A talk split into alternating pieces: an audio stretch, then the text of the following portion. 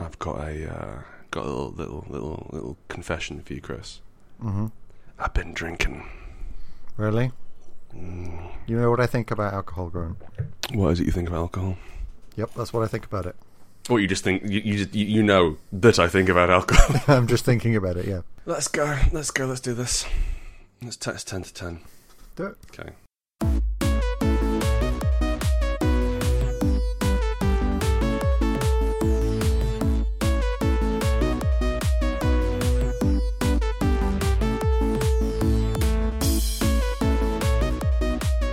Hello and welcome, listener, to Hearty Dice Friends. My name is Grant Howitt. This is Christopher Taylor, and we will answer your role playing game questions, whether you want us to or not. Now, we have a very special episode for you today. This is the first one coming to you from my new flat. I've moved out to the. I moved far out from East London into really fucking East London. And um, Crucially, you've finally gotten internet. oh my god, so yes, you it's can been two record weeks since I've and had internet. actually do work.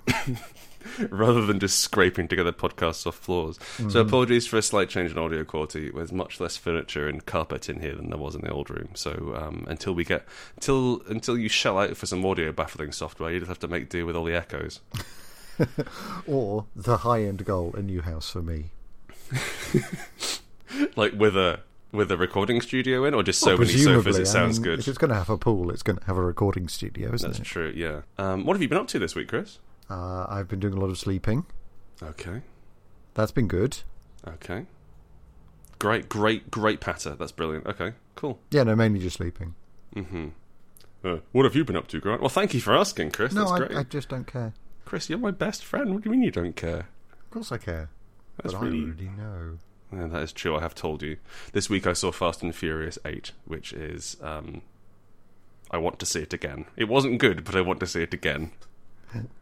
As is the way with Fast and Furious films. You know, you know how in Teletubbies, when they would show the film in their guts, they would have the, the, the cathode ray tubes in their guts. They would project the film, and it would be like these children are painting potatoes or some bullshit, and then they would go again, again, again, and you and then you watch it again. Yeah. That's how I feel about Fast and Furious Eight. Also, I've now just figured out why Teletubbies were so fat. Well, the cathode ray tubes. Yeah, they Yeah, went for back sure. a way, didn't they? How does that? How does that work? Is that powered off bioelectricity? Because like they've got the antenna for picking up the s- uh, for picking up the signals, and so Yeah. like it's not digital. This is all analog shit. It's biomechanical, isn't it? It's all kinetic energy. As they walk around and do that stupid dance, Yes, they they're jump. building up charge. Fun fact about the Teletubbies: they're huge. The rabbits that the Teletubbies dance around with are, uh, I believe, they're, they're Norwegian giant rabbits, and they're the size of like a dog. I want one. Yeah, they're really Get big me a fuckers. rabbit. It's sh- it's shot on a um on an old bunker actually, on top of an old bunker. No shit, you're not. I mean, they, they From haven't- which, from which they've escaped. Yeah, they uh, they got Terrifying. out, and, and and the sun is trying to pers- yell at them to go back. And the sun, Oh. which is a baby, Giggle That's them some- to death. that's some weird shit. eh? That, that that's that's some proper non non sequitur shit going on there. Right? Like, I really want to see the law bible for Teletubbies. I want to read the wiki. I need. Actually, I need, hang I need on. the pitch. Hang on. Hang on, listener. I just want to check in really quick, real quick here, if you don't mind just holding the line. Teletubbies wiki. hmm Do they have their own wiki? Everyone has their own wiki, Chris. It's 2017. I need. I need an origin story on the Hoover. That's interesting. Let's see if we can find an origin story in the Hoover. I need, I need how he got his suction powers. Characters. Here we are. Characters. Tinky Winky, played by Dave Thompson, Mark Heenahan, and Simon Shelton, presumably all at the same time. Stacked one atop the other. jammed into a sort of mecca. His Teletubbies character, has suit. caused, his character has caused controversy due to allegations that his character's behaviour, bag, and body colour have so- have homosexual qualities. Wow. Um, so the the vacuum cleaner is called Nunu. Mm-hmm. Um, no, there's no, there's no. You know what? Nunu doesn't even warrant its own page on the Teletubbies wiki. Really? Yeah. Also, the I bear with the assumed it was a brown major fuzzy player. hair. The bear with the brown fuzzy hair is a bear who is one of the main characters in the infamous Lion and Bear sketch, where she plays hide and seek. Not that fucking infamous. Teletubbies.wikia.com. The Lion and the Bear is one of the seven magical events. Oh my god, this does have a law. It does have lore. Getting though. dark. The magical events are certain scenes to entertain the Teletubbies. The first magical event is the TV magical event. Happens at the beginning of the episode. It also happens at the beginning, min- middle, and end of every volume. The windmill spins faster, and pink sparkles appear to be flying out of it. Second magical event. Oh my god! See, all I can imagine now is the Hoover just finally speaking of the fifth seal is broken. Summon the lions with the faces of men. And also, fa- put Fast and the Furious on all of your bellies. oh my god! Um, yes, Chris. Let, let's, answer, let's answer some questions. Let's answer some Let's questions. go. 'cause we- let's go straight to the question. because because we've we effectively been off for two weeks, we've had a load of questions come through, and so we are we are going to go straight to the questions after a brief six minute interlude about Teletubbies.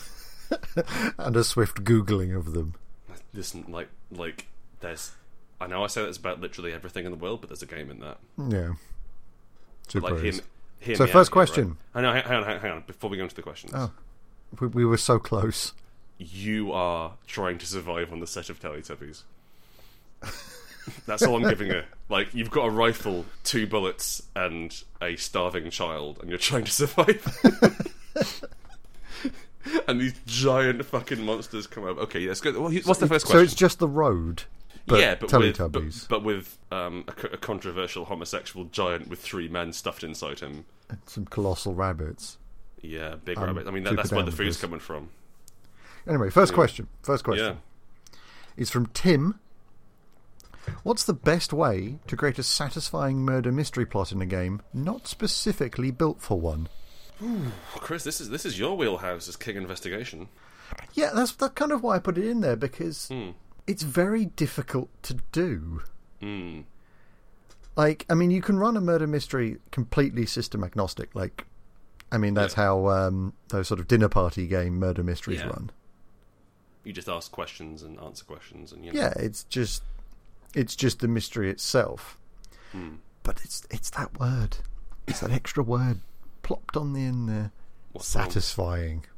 oh yeah so i mean one of the main issues i've found with with like with investigative scenarios is that they don't often rely on social connections and social connections are what's interesting so like you can get dragged in because of a social connection but the reason for you going there is more so oh i want to find out the truth rather than oh my sister's got caught up in this Yeah. and it comes down to an academic and i think you know that comes down to the way you run games as well and so like if your hooks are right but there's nothing intrinsically like, like all too often you end up working for an organization and so you are coldly investigating the situation and therefore the satisfying nature of the game can be quite tricky to pull off because you do the thing great but what you're after i think in the game as well is to have twists and turns and surprises um, i think if i can give one piece of advice it's to steal it yeah, just wholesale. it's, it's from a website called The Alexandrian, which is a really great website for games mastering advice. And like they have some seminal writing on dungeon design and adventure design, and they have a thing called the fir- the same page tool, which everyone fills out at the start of a campaign to ensure that you all understand that you're on the same page about what's going to go on. Um, but they have a recommendation on the Alexandrian is that if you do an investigative game, you need three clues for everything that happens. So let's Yeah. say, for example, you um, the criminals are holed up in the in the docks at a shipping warehouse in the docks. You need to have a shipping manifest which has uh, illegal items being imported to the docks. You need to have a drunk who's like, "Oh, I done seen the criminals going into the docks," if you ask him, and you need a third one. Um, let's say um, uh, a a a boat gets robbed and they say, "Oh, there were some criminals who stole us. Who, who, who stole us? who stole my mother? We've been taken. Just a note.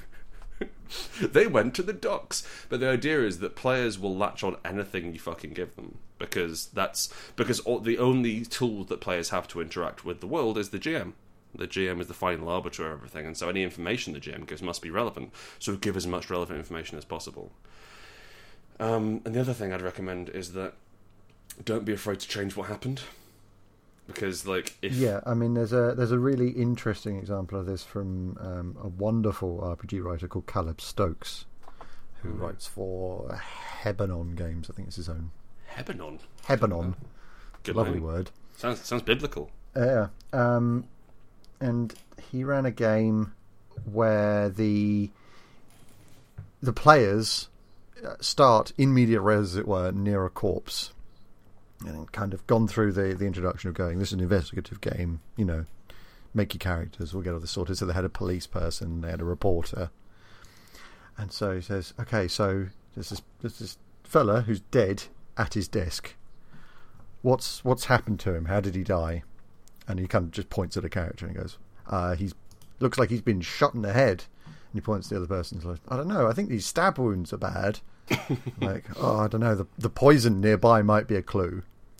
And he just goes, So, why did you shoot him? You stab him and you poison him.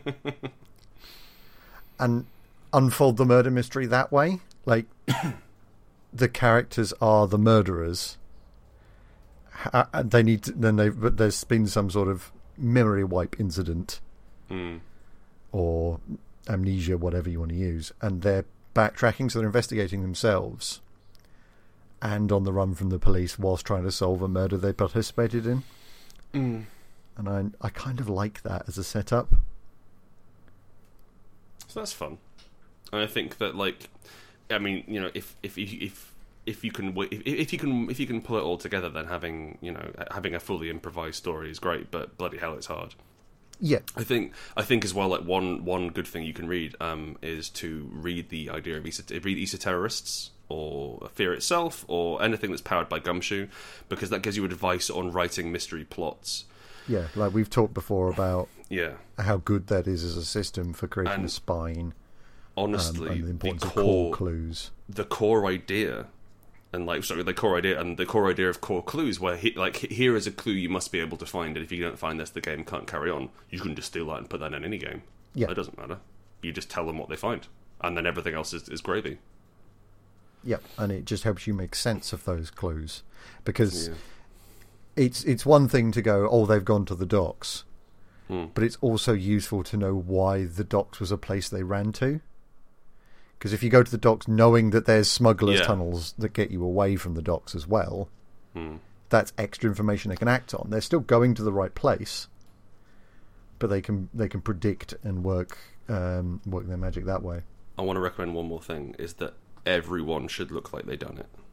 Like literally everyone, and like and and like I- I I mean have everyone be dramatically evil from the start, like ah this is uh, Moustache this is the dis- twirling, top this is the hat. deceased widow. Oh, such a pleasure to meet you, Inspector. Such a shame my husband was taken from us at such an early time, and and, and she's got Doing that the flowing murder voice. she's got that flowing diaphanous nightgown. They're doing the murder Um, voice. I know, I know. Um, and like, and like, and like, and like, and, and you have a vicar, and it's like, oh well, you know, God works in in mysterious ways, and I'm sure that he would he wouldn't take someone before his time, and just no one did it. It was suicide, but everyone really seems like they're doing it. Why, Vicar, you, you laid that table expertly. Oh, yes, I trained as a butler for many years. Wait a second. My God, it was him! I read also I really like the idea of running a murder mystery campaign where you make everyone sorry a murder mystery story you make everyone as evil as possible and as like as guilty as possible and it's just the third person the players question. Yeah, you just pick it, just Or randomize there's like it. like there's a percentage chance that increases cumulatively for each person you question. So at the beginning, you can literally say, so- say who done it? I don't know. yeah, Ah, and you don't know. Like I, I don't know. I'm not sure really. Right, We'll find out. But you you give everyone means and motive. That's kind of fun. That is kind of fun. Ooh, we could write that. We could. We just did. Well, no, we just came up with the idea. We did the fun part, not the difficult part. That's, uh, I, I will ask the next question Go for it. as I navigate to the window where the question is. Pendril says, "I did as you said." Well, um, we're very sorry about that, but we can't post bail. I brought all the children's teeth to the well. Uh, Pendril says, "I did as you said. I wrote the game in a way that felt right for what I was going for." What's Pendril talking about? Uh, we answered a question from Pendrel about uh, how you make a game ready for playtest. Oh yeah, yeah, yeah, yeah. And we said we just sort of guessed. Yes, pretty Yeah. much. We're Just not very wing good at it and see teaching. what happens. And- I'm really and glad we take don't notes. have like we don't have a, po- a weekly podcast where we give advice on games design. Yeah, Pendrell says, I wrote the game in a way that felt right for what I was going for. I pulled some numbers out of my ass, uh, and when playtest came around, it worked surprisingly well. But now I need to iron out the details and balance the options, because my game is quite combat heavy. How did you two do that for Unbound? Did you just playtest the shit out of every bit of crunch? you had? I'm afraid I might not be able to do that, given the little number of people in my group willing to participate. Please help. Yeah, we playtested it super hard. Everything in that book's been playtested. To be fair, especially to people who paid for for Unbound, No, most we of it's did worked, yeah. playtest it. We played, uh, yeah. So, so we playtested the system and we iterated a lot. Yes. Um, I think we had about five iterations which went through playtest before we got to the one we were happy with. Yep. And like, and I must say, as well, it, was- Certain it, it was monsters really might nice. not have been playtested. It was certain legendary monsters may not have been played. I really the dragon, the dragon. Don't I don't we don't know how the dragon works. It's probably going to kill you. I mean, m- like, every legendary monster is going to kill you. That's the point of the legendary monsters. I, honestly, I don't think I've seen anyone beat a legendary monster, which may tell us something. Point is, just playtesting the shit out of it isn't a, isn't a hugely very isn't a hugely interesting answer. I think you can do a lot with um, if if you're worried about combat, is just running practice combats by yourself. So if you've got Yeah, you know, and I half- mean, if if, you've you're got just half an hour or looking, if you're just something- looking at the numbers, uh, one-on-one combats are actually surprisingly useful. Hmm. Um, it's not. It's very rarely a situation that that'll happen in your game Mm-hmm. because you've generally got four players or whatever at the table. yeah. But if this character just kills everything before it gets anywhere, Mm-hmm. then that's doing too much damage yeah, or it's hitting too often. yeah, Um, but also, like, you can get a lot from the feedback from what, e- even as you say, there's only a couple of people pl- willing to pl- uh, playtest it for you. yeah, You can get a lot of f- feedback from how they feel.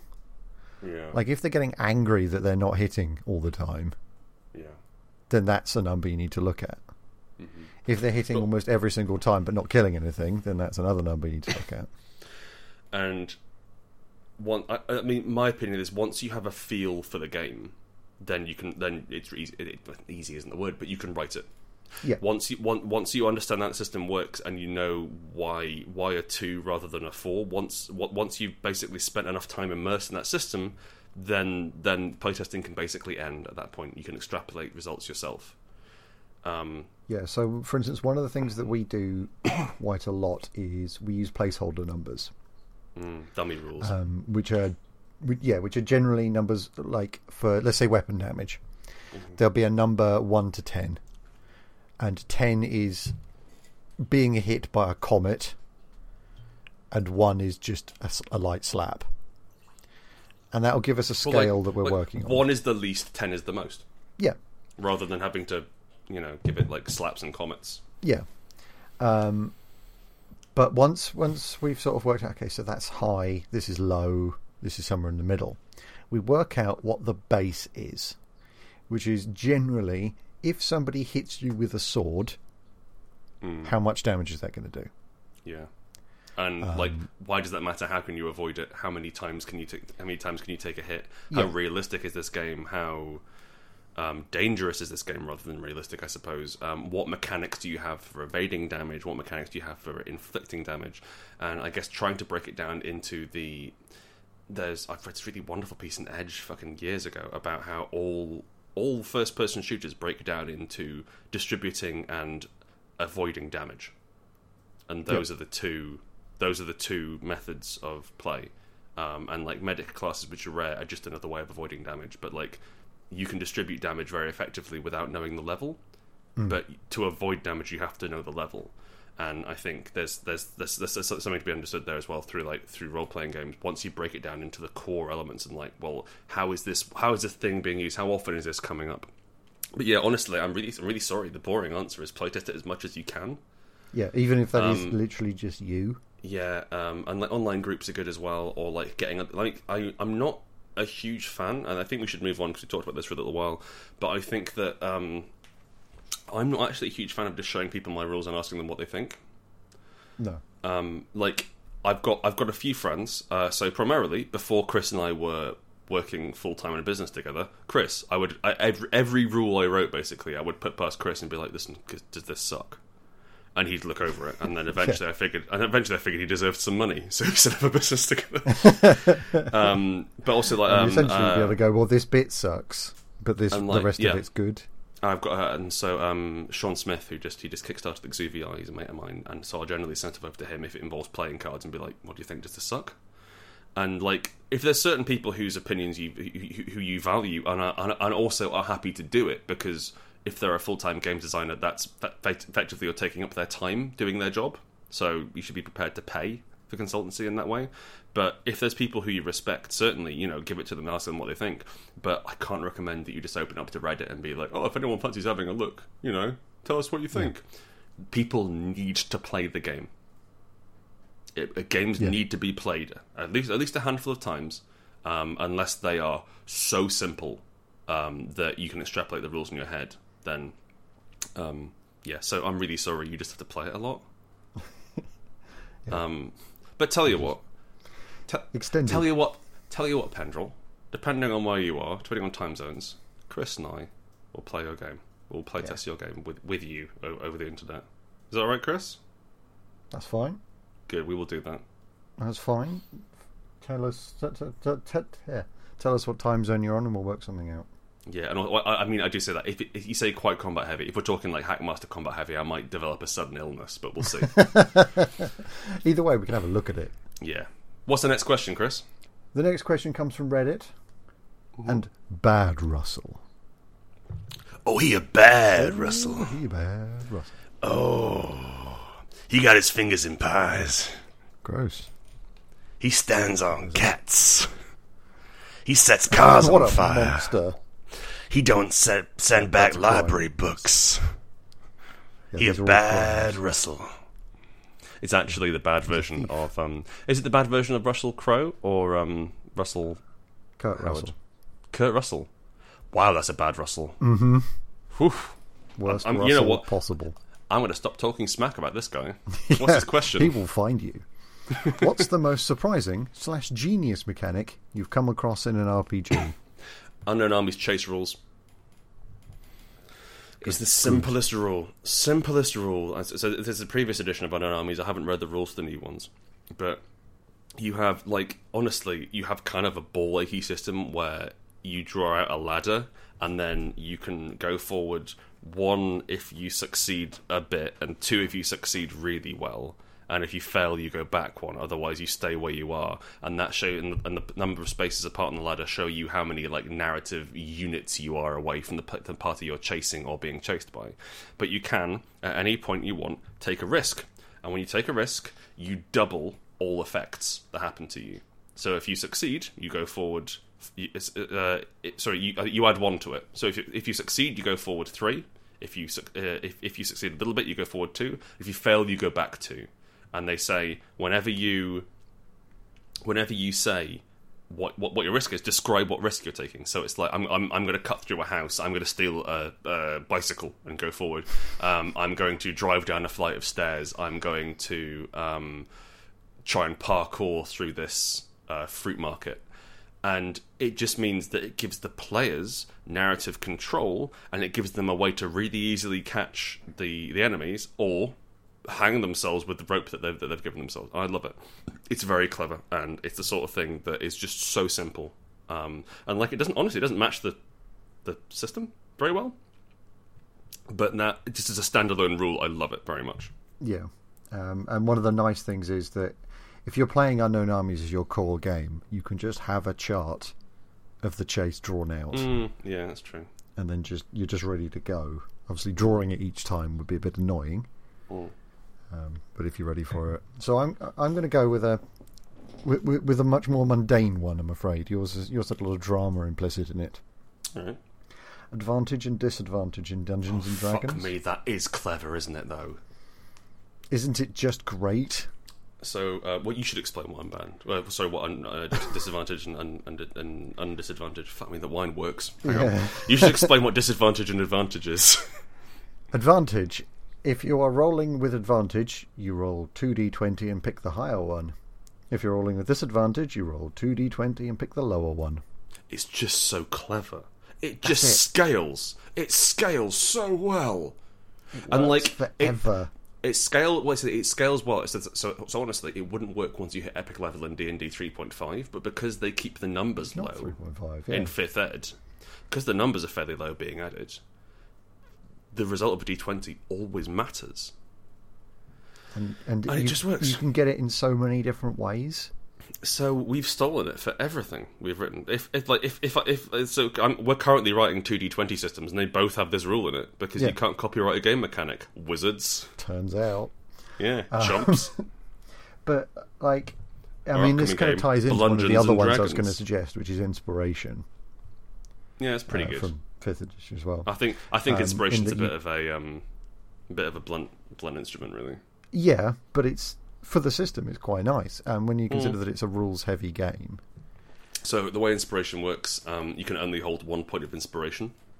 Uh, you can spend it to roll with advantage on a single check, and you get it back whenever you do a role playing thing that pleases the GM. yeah, it's like the old thing of um, so, sort of AD and D giving people a little bit of experience points for writing a backstory. Uh, I will give you an in-game reward if you care about your character for a bit. Um, but crucially, like you can get advantage and disadvantage from it, and it's encouraged that what you do is you just keep the cycle going of do a bit of role play, get a bonus, do a bit of Yeah. role play, get a bonus. and it's like it's smart and like it tacks on very well. This isn't like di- like, like Fifth Ed is a very clever game. Yeah, I'm hugely impressed with what they've done with it to the point where I want to run it. I think I'd run it before 13th Age at this point. Like I like 13th Age; it gets a little bit unwieldy once you hit about level four or five. yeah, Um, and I, I get the I get the feeling that Fifth Ed scales nice as well. yeah. I mean, like the earlier editions, the reason I like them is nostalgia. Mm. I Like, think there's a lot. I'm of okay that played with up with D&D. Yeah, Basically, fine. I have a question here, Chris, um, that you haven't put into the list of questions, and I'm really upset. So I want to ask it. Uh, go for it. This question comes in from Broken Image three two one uh, on Reddit, and Broken Image asks, "One of my players is secretly playing a French maid. Should I be worried?" I'm. My view is yes, So, just- but the just- just- reason for that is that it's secretly playing a French maid. it is weird, isn't it? Like it was like it was announced in passing that the character was wearing a quote sexy French maid costume. And when and when people around the table said, "Oh, I'm not really comfortable like that," the player said, "Well, you can just pretend she's wearing something else," which is very strange. Yes, that's why Which- I say you should be worried. Like, It dare you speaks enter to- the magical realm? yes, it speaks to a fetish. And like, hey, look, if like if you want to be a hot chick in a in a in a, in a, fa- a hot chick, what is it, the fucking fifties? If Yes. you want to be an attractive woman in a French maid costume, go for it. You know, it's it's not my scene, but I can see why you I see why you enjoy it. Um, but um, I, I, I think crucially we we mentioned the one page thing yeah, to make sure that everybody's on the same page. I think. I think the way you could do it is if everyone was secretly playing French maids. Well, there is there is literally a game for that.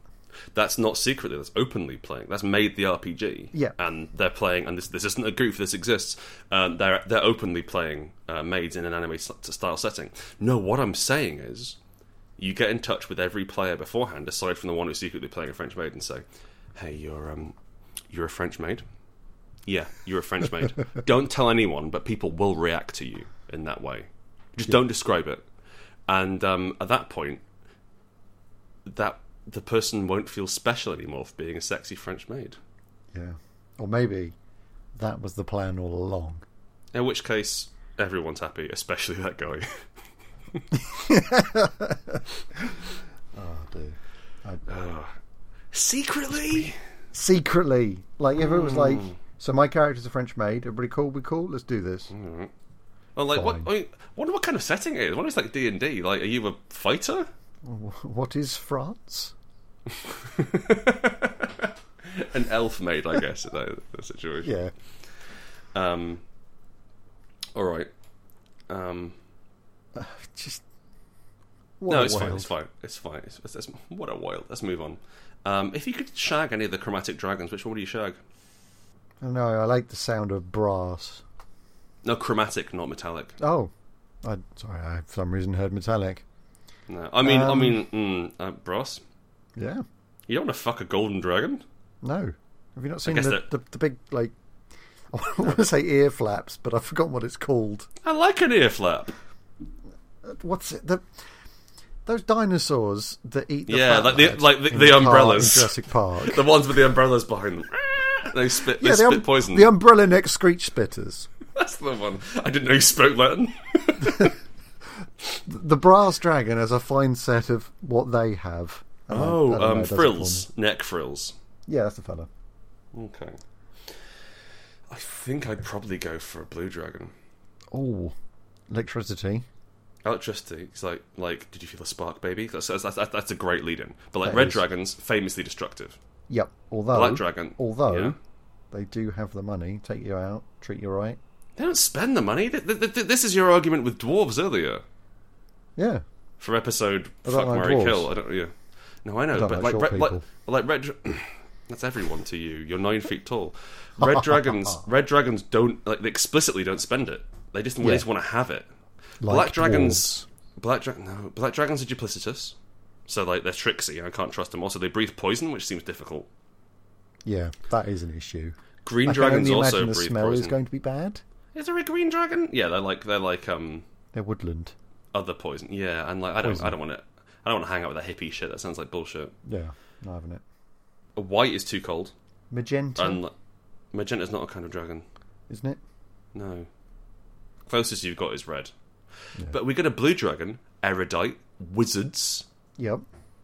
Never have to pay another electricity bill. No, No, they I do d- live no. in, in uh, deserts. Oh, do they? I thought they lived in like wizards' towers. Both. Well, I c you know what? I can adapt to the desert. That's okay. That's fine. I mean, dr- Yeah. dragons generally live out the way. I'm guessing maybe actually a forest dragon might be best for me in that case because I live in the you know uh, temperate climate. England.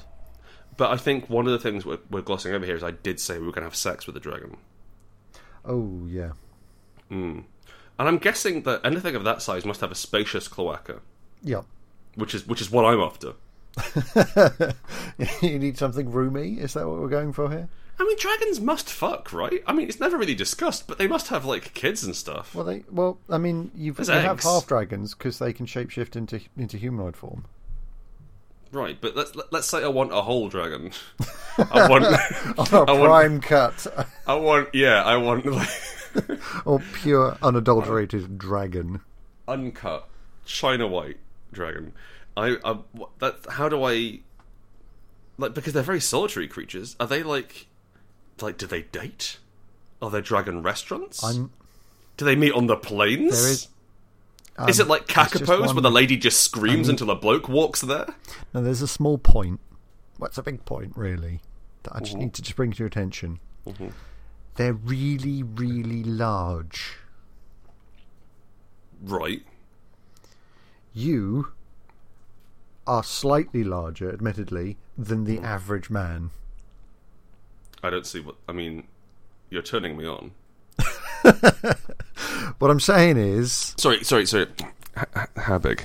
how large are these dragons? Would you say they were large or I'm colossal? I'm going to use, in certain points, gargantuan.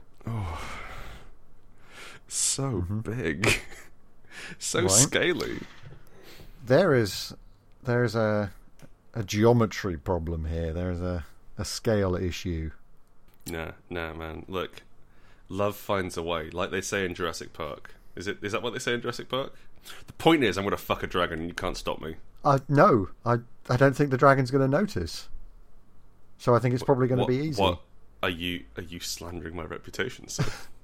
Yes, I mean I hate to use this, uh, but it's going to be a bit hot dog down a hallway. I, and you know what? I, I I hate it when you use that as well. I don't like that very much. No, it's awful. Interspecies, certainly. Yeah. Yeah. Okay. Okay. Well, you know what? I'm All sure. right, it's it's like Yeah. you trying to fuck the front doors of St Paul's Cathedral. So hot. Point is, what I want to say is, I think you're having a reductively heteronormative view of what sex is, going for straight PIV, heterosexual intercourse. And there's many ways I can make love to a dragon. Is there? I, I, I hope. Maybe I could like maybe maybe I could get it, do some with those with those flaps you mentioned earlier. But the ear frills. yeah, the, the neck frills. You know, maybe they feel nice when when when they are when they're kissed By an inquisitive lover. Again, don't think it'd notice. Fine. Well, you, you, you. I mean, brass dragons are in the desert as well, aren't they? So we can visit each other. Yeah, there you go. Listeners, Sounds like a date. listeners, what dragon would you most like What's to the have next sexual question? intercourse with? I need to bring up having sex or kissing a fantasy race every episode, or we really start losing our USP. I mean, that is that is very fair. I'm okay Yeah. with it. I'm just saying we should think more about scale next time. okay. Now we've got um, we've got a question from um, Gabe from a rival podcast. Dun, dun, dun. Those, those cheeky motherfuckers from Inter-Party Conflict who are running a curiously similar podcast to us and even did it before we started doing it. Which, Suspiciously similar, which is very clever of them, isn't it? Very cunning. Gabe asks, dastardly. what movie would you love to play as an RPG? Conversely, what RPG would you love to see adapted into a movie? I can answer the first one definitively, Is it Clueless? which is equilibrium. Oh, it's Wushu, isn't it? Yeah, Actually, that's you know why I what? like to play wushu. That's true, actually. So I would love to see Equilibrium. I would love to see the law book and see the different kinds of kata. Yeah, the actual can like proper access- setting Yeah, document. as a gra- as a grammaton cleric, because I absolutely adored that film when I was younger. yeah, I was I was a pro- I was a proper Matrix fan, um, and that it's not as good as the Matrix, but it's it's slicker in some interesting ways. And the um, so I don't like Christian Bale. no, Like if he got hit by a bus, I wouldn't be sad. You know, he seems like a bad oh man. man, He seems like a real bad Russell. he seems mean. He does. Doesn't he? he was really I rude to think that he's lighting mean. technician. You know, there- Oh, there's the yes. audio of him. Yeah. yeah, and it's like I'm sure they understand what they did wrong. yeah. Christian. their job. Hmm. Yeah. Well, apparently not their job, is it? Yeah. I like I, I like I heard that, and ever since then, I can't really enjoy a film that he's in. No, Um, which is which is like I know like I should I should learn to separate the actor from the you the should. craft, obviously. But um, he still seems like a dick, and there's enough films without him in. um, what about Clueless? I'd love to see um, Clueless RPG. I mean, we, But we did like, no, I mean, what we did was we assigned dice types to the characters. That was not That writing is an the RPG. early stages of RPG design, as well. You know, That's very true, and I'm sorry, Christopher. You pick a '90s film and you and you, you, you put dice types to it, and then maybe you write a fantasy setting around it.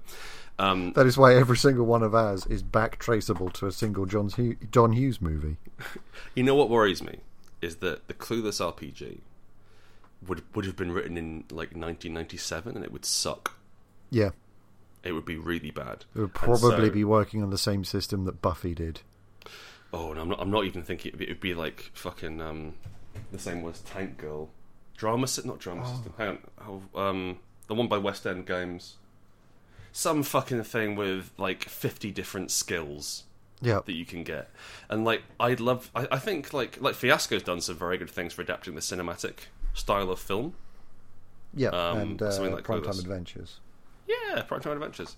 Um, but I think Clueless would be fun. I think I'd be interested in doing. Um, I watched White House Down recently. Oh, what the fuck am I talking about? Fast and the Furious. That's what I want to see. You're very much on a Fast and the Furious Ah. kick at present. What if we got the rights to Fast and the Furious RPGs? We could talk to Vin Diesel. We could. You're like, hey, More Vin. importantly, we would have to have a research meeting with Dwayne the Rock Johnson. I just want to be in the same room as him for a little bit. you know, it's like couldn't meeting handle Hercules. Oh, but that's the thing. I think he's so nice that you could. Oh yeah, yeah, You know, like like he'd make it okay. yeah. I mean, I wouldn't ask him to lift me. Right, like have I you did seen the before. video of I can't? There's a man oiling his muscles.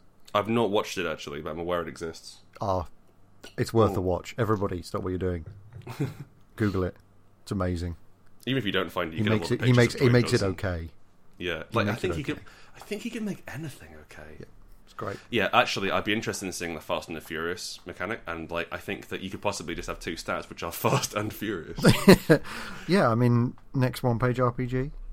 um, well, hang on, put, put it this way. So, like, um, I, I I actually believe that the Fast and the Furious films are no longer about street racing, but are about a race of magicians and demigods who have there are three powers. There are three kinds of magic. There is fight magic, car magic, and computers magic.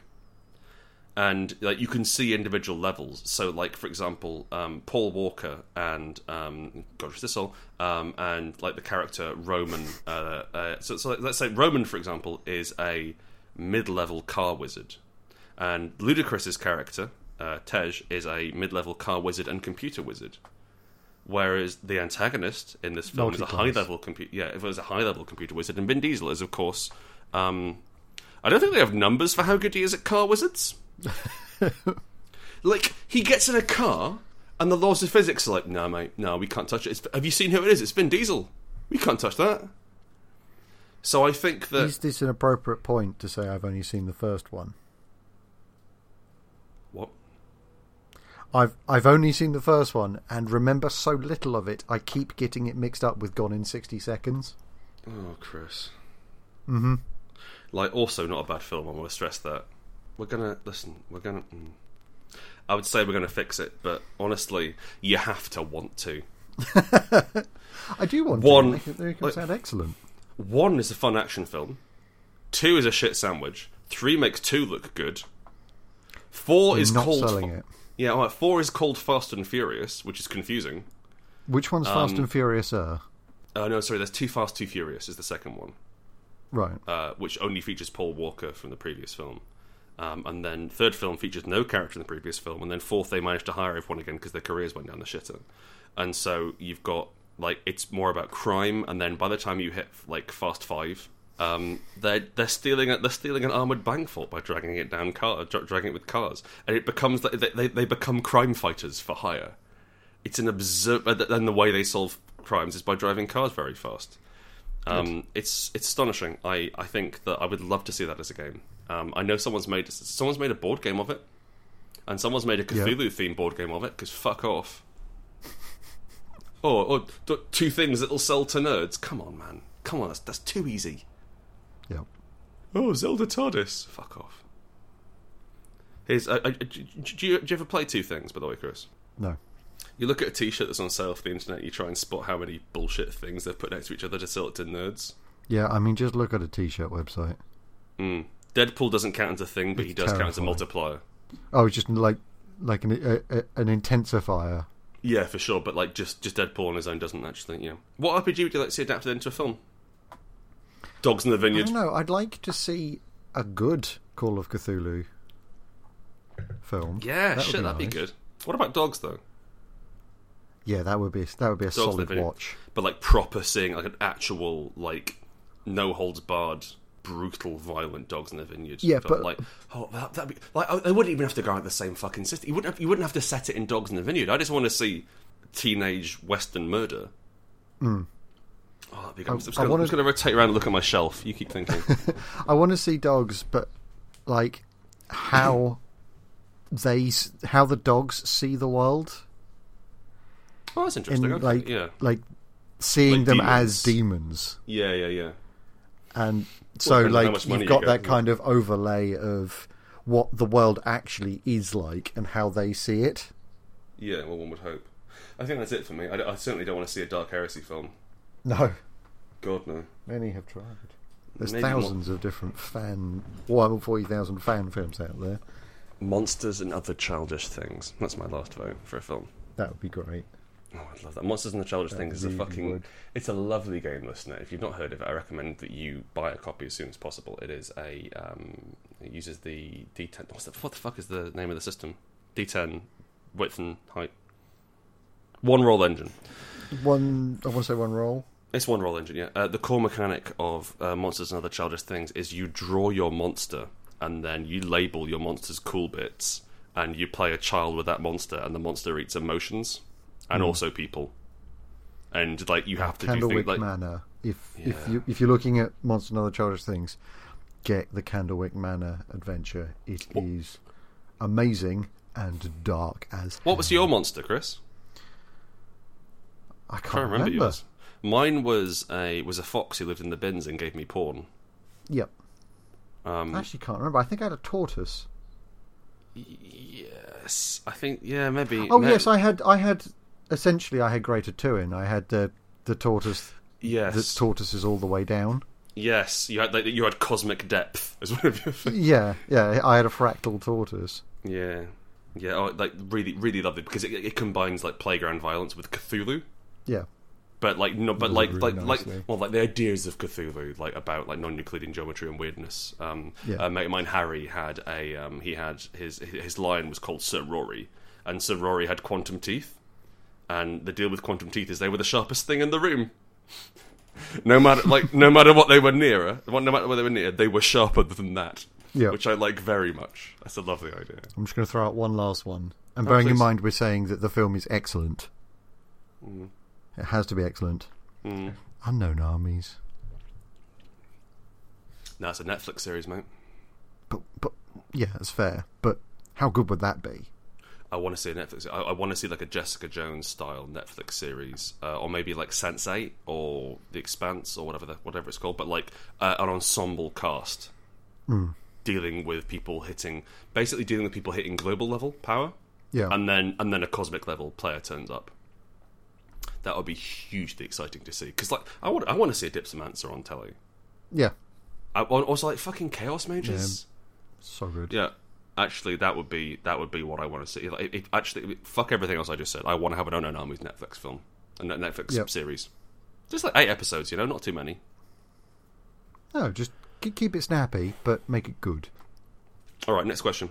Next question is a follow. up Well, not follow up, but a second question from Gabe. Oh, I'm giving him two he's keen, isn't he? because I like. I really liked both questions. Okay. Because the next one I find very interesting. Hmm. GMs being paid to run a game, yay or nay? Mm, It's weird. Have you ever been paid to run a game? No. I have. It's all right. I've been paid to run Actually, a I game. take that back. Te- te- technically, we have we're from the Kickstarter. Oh, we, we we did world building. Oh yeah, And that was, I mean, I, I'll gladly do world building because at that point I can take charge and, like, no one's expecting me to turn up with any, like, equipment. yeah, that is paying for my brain. That's fine. And you, took, you know, if there's one thing that, took that you and I can do is build a world in no time at all. It doesn't have to be not, not a good world, but a, a fun one. The um, I've, so I've, I've been paid to run games, and it does set up a kind of a weird um, relationship because you become an entertainer. And Yeah. for for me, certainly, my, my the way I like playing games is sit down with my friends and then make up a story together. It's not a puzzle. It's not an adventure which they're running through. Um, I might sketch out a few ideas beforehand and have, oh, maybe we go here, and like I'm not going to do it more than three sentences work, because whatever the players say, I'll roll with that and incorporate it and say yes or no, whatever. But it's almost like players expect you to show their to, to show you're working when you're paid. So like um, if if if you're turning up and you don't have models, you don't have the dungeon map printed out, and they have certain expectations which they're paid for. But like people, like motherfuckers pay eighty dollars an hour in America for this shit. yeah. It's crazy, but then again, I mean, like you s- you say you're saying that you take on the role of the ent- of an entertainer. Yeah. Like people play clowns at children's birthday parties. Oh, for sure. That's, that's the thing. So I'm not saying that that um that being an entertainer is wrong. I'm saying that it's a dramatic shift from the normal. Yeah, no, sort that's- of, sorry, that's- like improvising lead. Yeah, no, I'm ag- I, I'm kind of ag- I'm kind of agreeing with you, but like Mm. it's that au- as you say that awkward Mm. buddy. expectations. hey, Like, buddy, I, I I I paid for the full hour. Entertain me. Yeah, but like if you've if you're going into it with that with the the, the idea that this is you know a business transaction and this is your job, I think actually it, it could work really well. I think if you um if you don't run any like if you don't know the people you're you're, you're working with, yeah. Uh, if you go there and the idea is, well, I'm here to entertain you, and like if if you're a GM worth your salt, you can turn up and entertain people, and that's fine. And like uh, one of the things, so like I really don't like cons very much. I find them really well. I find them really grinding experiences, especially if I have to play. Because well, if I have to play, if I choose to play, because invariably some guy will be playing and they don't get what the game's about, and they fucking ruin it for everyone, and it's boring and rubbish, and you're trapped in a game for four hours. Um, but I really love running. I absolutely love running games at cons. Um, I ran a game uh, over the weekend. I ran a game of The Witch is Dead with some lovely people at Game Camp, and that for me works very well. Like being able to go, I don't know any of you people. Let's go. I can charm you in this Yeah. way. I, I can entertain you in this way, and that's fine. I'll accept money for that. But um, you know, the idea of being paid like on a regular basis to come round, it makes me feel it's almost like that. There's there's, there's something emotionally uncomfortable. Like like I, I view it as quite like if I'm doing long term role play with someone, I view that as quite an intimate experience. Yeah. Um, and so it's akin to like coming around to give them a massage. Like I'm not gonna fuck them, but it's weird. I think and so. I think final. My final stance on it is it. It's fine. Yeah, it's fine. Like honestly, if if we could work out a sword way of doing it, we should do it Yeah. because we need money. Um, I'm just not sure precisely how it would work. Um, I, I, I'd be interested in, try, in, try, in trying to in trying to work out how to make this function and like how, it's- how, how to get money for GMing because it is a skill.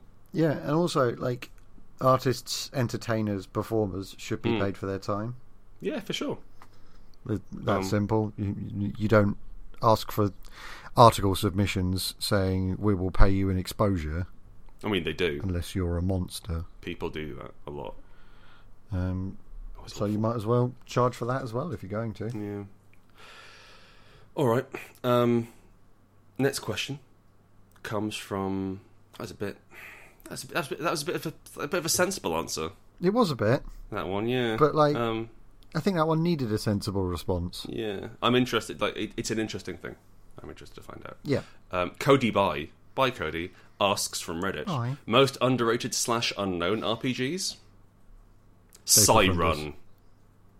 I think we said that both exactly the same time. Yep. You go first. De Profundis is a lovely Lovecraftian RPG uh, based on letter writing.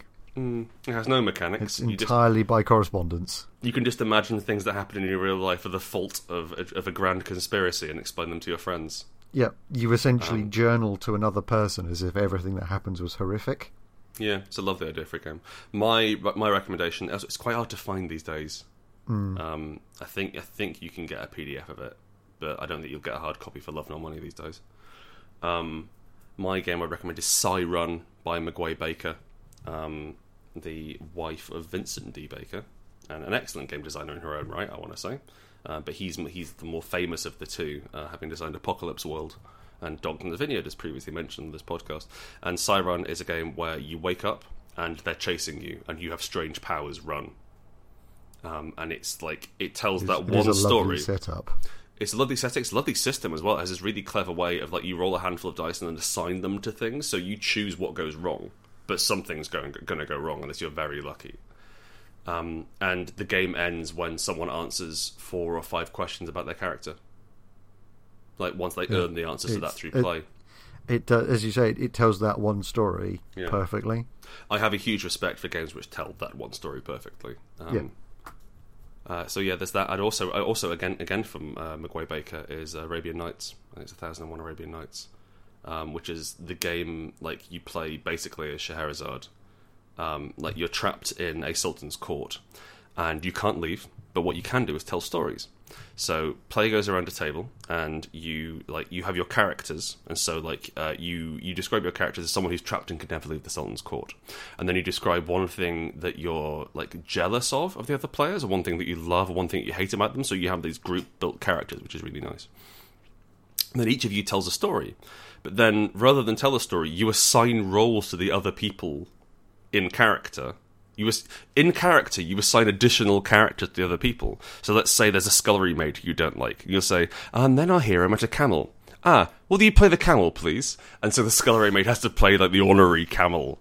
Um, and it's it's the only game I've seen which has a full page of recommended foods Oh, that's lovely. and it's like it's gorgeously illustrated, beautifully written. I'm not sure whether I'd really play it that much, but in terms of in just in terms of a really rich, lovely reading experience, you cannot go wrong with with McGuire Baker. She writes very good games, and no one knows about them. We should start including recipe lists in our books. Well, we need a setting first. I don't I don't know what we would have put in in Unbound.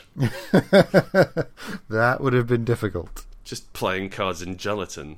Yeah, mm, delicious gelatin. Uh, Chris, what's what what is our last hearty dice question? Our last heartiest of diciest questions Mhm. comes from lovely Turb. Hey Turb, Lovely Turb. I'd love to get Turb on the show. Yeah. Although maybe Now, Maybe that would ruin it. I, I don't know. The mystery figure is better. Yeah, I, I, I like knowing nothing about Turb aside from their strange proclivities. and, and also confusion of tenses. Mm, on that Um, subject, Tenses, you know. Uh, Turb wants to make dice using non Euclidean geometry for a Call of Cthulhu campaign. Please help Turb fold this sphere. okay, so if you're folding spear, spheres, Folding First a thing Hmm. you wanna- spear is quite difficult too.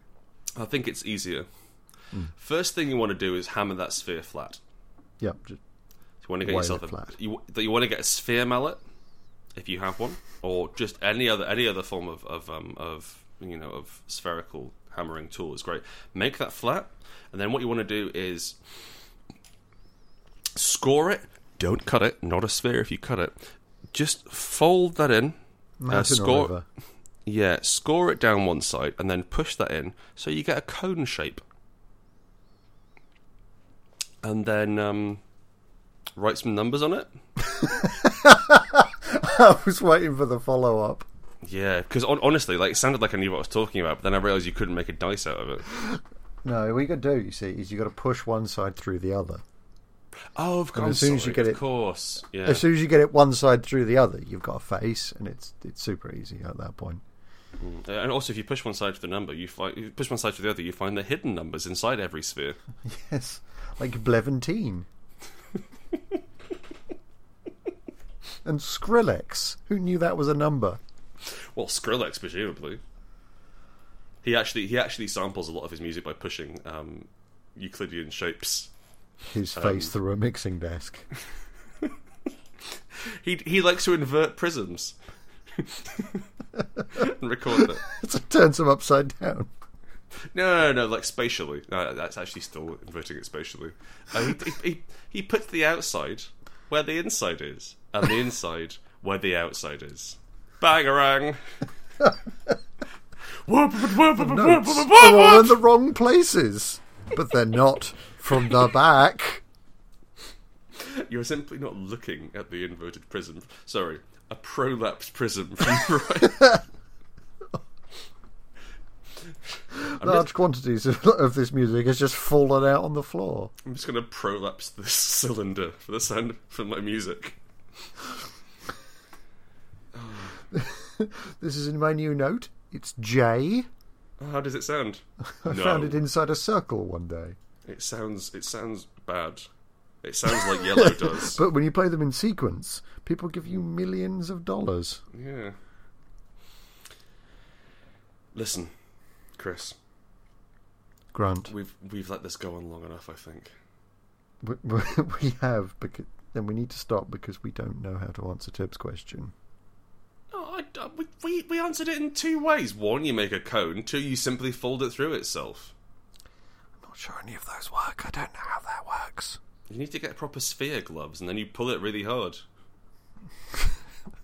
Just like Ironmonger's gloves, but blue. Yeah, but like they've got little grips on the end, like fish hooks, so Yeah. you can grab the sphere, and then if you pull it hard enough, that shit'll that shit'll in, that shit will prolapse. That, that will just fall out like a bad gearbox. I'll just god trash that. um, thank you so much for writing in, friends. Um, it's we've never recorded this late before. It's ten to eleven at night. I uh, I just finished running a podcast. Uh, sorry, a playtest of the Spire, and uh, I have been drinking, which may well be showing up in the timbre. And Oh, we've all been Went drinking. to the- Yeah, it was your mum's birthday, wasn't it? It was. Happy birthday, Chris's mum. So, we're going to wrap this up now. I hope you've enjoyed listening to this episode as much as we've enjoyed recording it. We've had a lovely time. Uh, I'm very tired. and I'm going So to go, sleepy. I- I'm going to go lie down under a cat. But Is before the I cat do, willing? yeah, man, he's he's cool. Like you, you give him some food, and he comes and sits in your chest until morning. At which point he yells at you for food. it's great. He knows what's best for him. Mm. So I just want to say, listener, I love you. Chris loves you. Maybe he loves you more. He's been showing me a collage he made of you, and he's been taking a load of pictures of famous brides and grooms, the, the marriage of Princess Diana to Prince Charles. And he's cut out your head and put it over Prince Charles's, and he's put his own head over Princess Diana's. And I keep telling you, it's decoupage. Yeah, sorry, decoupage, not um, It's not, Not a collage. collage. Yeah. It's a decoupage. It's glued on. But Chris loves you maybe too much, and I love you the right amount, and together we'll do what we can. And I actually, you know, Chris has asked me to. He he he said, "Now, Grant, you always give the special messages of love at the end of the podcast." And I'm really sick and tired of it, so I want you to give me the opportunity to to, to, to, to confess my love. So, just as you asked, Chris, I'm going to give you that opportunity now. So, please go ahead. Listen, come, c- come over here. Come up, come away from him for a minute. That, that awful man. Okay, well, I'll wait over here. That's fine. Yeah, yeah. Just a little bit further. Okay, fine, sure. Just wanted to say, just want, just want to let you alone here, and it's probably just something to do with the light, but your eyes look wonderful today, and also the insides of your ears, which is mainly what I'm seeing now. But you do look good. Have you mentioned their eyes? What? You mentioned their eyes. No, no. You go back to your corner. I just want to say that we both love you very dearly. Thank you for listening to us. Thanks. Can I come back over yet? You can, yeah. Okay. Thank you very much for your support. Thank you also to our patrons. We'll be having our very first Hearty Dice hangout soon. Um, now that I've got the fucking internet, Yeah, If you- thankfully. um, if you like what we do here and you want to spend time, you're like, hey, these guys talk about having sex with dragons a lot. I want to get in on that. That is then- literally all I talk about. I want in on this. yeah, then please don't come to the pod. Don't come to the hangouts. But if you're like marginally interested in having sex with dragons in a comedy way, like we are, um, you can give you can give some money to us on on Patreon per episode. Um, and if you give us three dollars per episode, which I realise is quite a lot, but that's cool if you want to give it to us, then you can come and hang out with us. Um, we'll be doing a we'll be doing a live hangout once a month, um, pro- presumably at some time which suits GMT, and we'll probably be playing a game in there of some kind. And if you if you can get in, you can come and play. We'll be running things like Honey Heist and The Witch is Dead and uh, Goblin Quest and you know those classic Whatever the Grondhauer most bangers recent one-page RPG you've written. quick games. Maybe m- maybe we'll play test some stuff. Maybe we'll just like come up with a game on the spot when we're there. We're going to use it as an excuse to dick about and have some fun with people who like listening to us talk. If you are that kind of person, you can back us on Patreon. If you go to Patreon forward slash what's the name? What's the oh, fuck? I don't know what it is. now. I was I was doing really well there. Patreon. Party dice friends. I, wa- I didn't know whether it was hyphenated or not. If you go to www.patreon.com forward slash hearty dice friends, um, you can you can give us some money, and um, we would um, and we will we will do that. I would also I would like to thank our patrons, but I'm not logged in, so I can't tell who they are. How do I Wow. how do I view what the patrons are? Why can't I do that? So we would like to thank, especially, we'd like to thank John Bent, Red Ed, James Isles, Rob Abrazado, how you doing, Rob? Samantha Streeter, and Mary Hamilton, who is my wife, and actually she's backing us per pod. That's nice of her to back us per podcast. Considering that's probably coming out of company funds. That's money laundering. isn't it? Well, I mean, it's PayPal back into PayPal, so I don't think it's actually money laundering. Oh, PayPal's just one giant washing machine for cash anyway. Uh, thank you, thank you so much um, to those of you who are giving us money, and to those of you, to the three of you, uh, Claire, Nick, and Will. We will be doing our very first Hearty Dice Hangout soon. You can come, you all can come along and play. Um, thank you so much for listening. We're going to let you go. Um, my name's Grant Howitt. This is Chris Taylor. We've been the Hearty Dice Friends, and we need a better outro. Good night. Bye.